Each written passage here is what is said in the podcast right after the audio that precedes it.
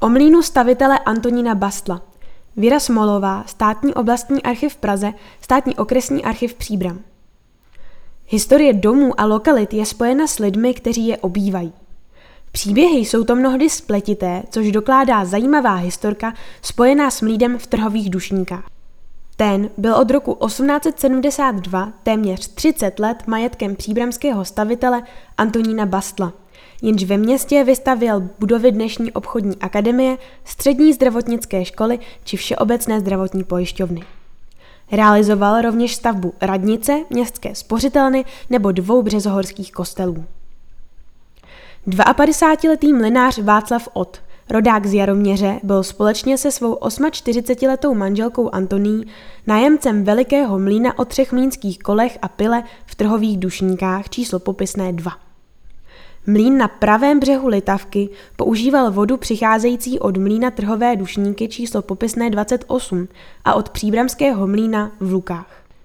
Otovým se z neznámých důvodů nedařilo a tak byl rozhodnutím veleslavného CK Vrchního zemského soudu zaveden 19. prosince 1891 do mlinářské židnosti a všech jeho místností jako exekuční sekvestr, tedy vnucený úřední správce Václav Čermák. Václav Ot s manželkou Antoní Otovou a třemi dětmi obýval ve mlíně kuchyň, pokoj a komůrku. Tři dny před štědrým dnem odpoledne 21. prosince 1891 přišel Václav Čermák s nějakým nádeníkem do mlína a vyzvali Ota, aby příbytek vyklidil. Ot odpověděl, že není povinen to udělat a že tedy nenechá na nic sáhnout. Václav Čermák odešel a odpoledne se vrátil v doprovodu čtyř mužů. Nechali stát za dveřmi a opět vybídl Václava Ota, aby byt vyklidil. Ten odepřel, proto Čermák zavolal své muže a vyzval je, aby to provedli oni. Vzali Otův nábytek, který chtěli vyházet a vyhrožovali Otovi. Počkejte, však my vám dáme. Ot jim pohrozil žalobou s tím, že nikdo nemá právo ho vyhazovat. Václav Čermák řekl, že mu to dovolil pan CK kancelista, který ho jmenoval vnuceným správcem.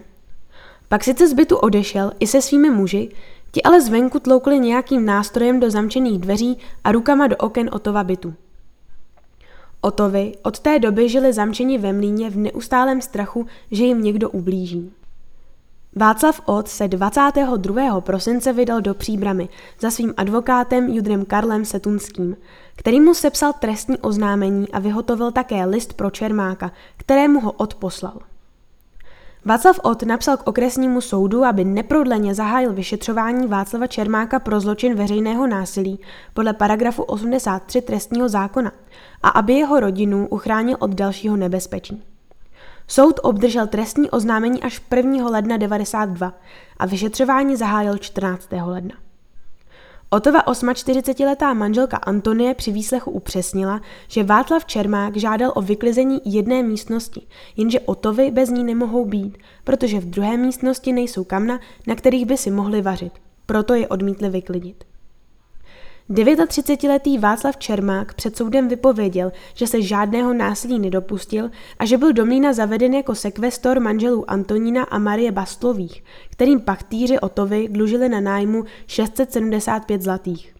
Jiné obytné místnosti než byt Otových ve mlíně nejsou. Jejich kuchyně je hned vedle mlínice, ze které do ní vedou dveře. Do dalších dvou pokojů se vchází jen zvenku. On jako sekvestor se nemůže pořád zdržovat ve mlínici a musí mít ve mlíně byt, aby mohl řádně vykonávat svůj úřad a na mlín dohlížet. Proto chtěl vyklidit kuchyni Otových, aby si tam mohl nastěhovat svůj nábytek. Když přijel do mlína s posilou čtyř mužů, byly dveře z mlínice do kuchyně i dveře k pokojům zamčené. Šel tedy k oknu, podíval se do pokoje a viděl, že je Antonie Otová doma. Zaklepal na okno a žádal, aby jim otevřela – Ona ale zavrtěla hlavou, tak zase odešel i se svými muži. Popřel, že by tloukli na dveře a okna. Na byt ve mlíně mám jako sekvestor právo, prohlásil. Soud zároveň musel vyšetřit Otovu druhou žalobu, která byla doručena společně s první. Václav Čermák se totiž znovu ukázal ve mlíně odpoledne 30. prosince 1891, a to s CK soudním sluhou Janem Staňkem který měl pro pohledávku manželů Antonína a Marie Baslových s příbramy ve výši 675 zlatých provést zjišťovací zájem otových svršků. Čermák mlináře Ota vyzýval, aby se z bytu vystěhoval. Když to Ot odmítl, odešel ven a přivedl sebou dva muže, kterým nařídil, aby z kuchyně odstranili Otův nábytek. Ot se bránil, ale muži vzali jeho nábytek a vyházeli ho ven do síně a do vedlejšího pokojíku. Antonín Basl byl v té době v sousední mlínici. Ot se domníval, že jeho vystěhování nařizoval, protože si k němu Václav Čermák chodil pro rozkazy. Václav Ot musel ustoupit a v mrazu pobývat i s rodinou ve studeném pokoji, kde se nedalo vařit. Na Silvestra se vydal ke svému advokátovi, který mu sepsal druhé trestní oznámení pro zločin veřejného násilí, protože ho chtěli vystěhovat bez soudního rozkazu. Antonie Otová při druhém výslechu doplnila, že večer 30. prosince Václava Čermáka prosila, aby jí dovolil v té místnosti, kde byla kamna, aspoň uvařit. Čermák však zamkl dveře. Soudní sluha Jan Staněk vypověděl, že ho do mlína vyslal okresní soud. Šel tedy zajistit svršky Otových. Viděl, jak byla kuchyň Otových vyklizena a že se tam nastěhoval sekvestor Čermák. Ten pak prohlásil, že se žádného násilí nedopustil. Doplnil, že manželé Otovi si od manželů Bastových pronajali mlín číslo 2 a usedlost číslo 46 v trhových dušníkách za roční pachtovní činži 135 zlatých od listopadu 1889 na 6 let, ale dosud nezaplatili ani krejcar. Bastovi museli platit daně místo nich a vedou s Otovými několik sporů. Čermák prohlásil, že měl právo vystěhovat Otovi ze všech místností, ale žádal jen kuchyni, která byla hned vedle mlínice. Není pravda, že manželé Otovy museli spát ve studeném pokoji, protože v obou jejich pokojích jsou kamna. Nábytek jim byl opatrně vynesen z části na chodbu a z části do jejich místností. Kuchyň dal Čermák vyklidit výhradně ze své iniciativy, pan Basl mu to nenařídil. Antonín Bastl vypověděl, že se žádného násilí nedopustil a že nedal svému sekvestorovi Čermákovi žádný rozkaz, aby je dal z mlína vyklidit. Do jejich bytu nevkročil. Okresní soud poslal obě oznámení do Prahy státnímu zastupitelství, které 19. ledna 1892 rozhodlo, že žádný důvod ke stíhání Václava Čermáka neschledává. Úřady prostě hájily práva věřitele. Nájemce nakonec zemlína odešel neznámo kdy a kam. Antonín Basl byl příbramský rodák. Narodil se 10. června 1839, nikoliv 1838, jak se všude uvádí. Tesařskému mistru Janu Bastlovi a Terezi, dceři Jana Šustra, šenkýře z Dubence. Také se vyučil tesařem, ale prosadil se jako talentovaný podnikatel příbramských staveb. Ne 11. července 1865 se v Příbrami oženil s Marí, dcerou již zemřelého Antonína Millera, revírníka v Obrubcích. Byl například stavitelem budovy učitelského ústavu, dnes obchodní akademie, městské nemocnice a budovy gymnázia, dnes střední zdravotnická škola dívčích a chlapeckých škol, sirotčince, VZP, hřbitovní kaple, březohorských kostelů svatého Prokopa a svatého Vojtěcha a v roce 1891 realizoval stavbu nové budovy městské spořitelny a radnice. Zemřel 10. srpna 1901 v Pěštěněch v Uhrách, dnes na Slovensku. Pohřben však byl v Příbrami. Není zcela jasné, jakým příbuzenským nebo jiným vztahem se dostal ke mlínu číslo popisné 2 v trhových dušníkách kdy bylo mlínů dokonce pět. Baslův mlín uprostřed vsi patříval k dušnickému statku, který si v roce 1741 koupilo město Příbram, aby rozšířilo své hospodářské zázemí. Ještě v 18. století však tento mlín prodalo soukromému majiteli. V roce 1826 jsou v souvislosti s mlínem zmiňováni Jan a Marie Koudelkovi. Zřejmě v září 1831 ho koupil Josef Hrdina, ale už v srpnu 37 na mlíně byla exekuce na činži pro příbramský obecní důchod. Další zástavní právo na něm váznoucí převzala Johana Koudelková, provdaná Ptáčková.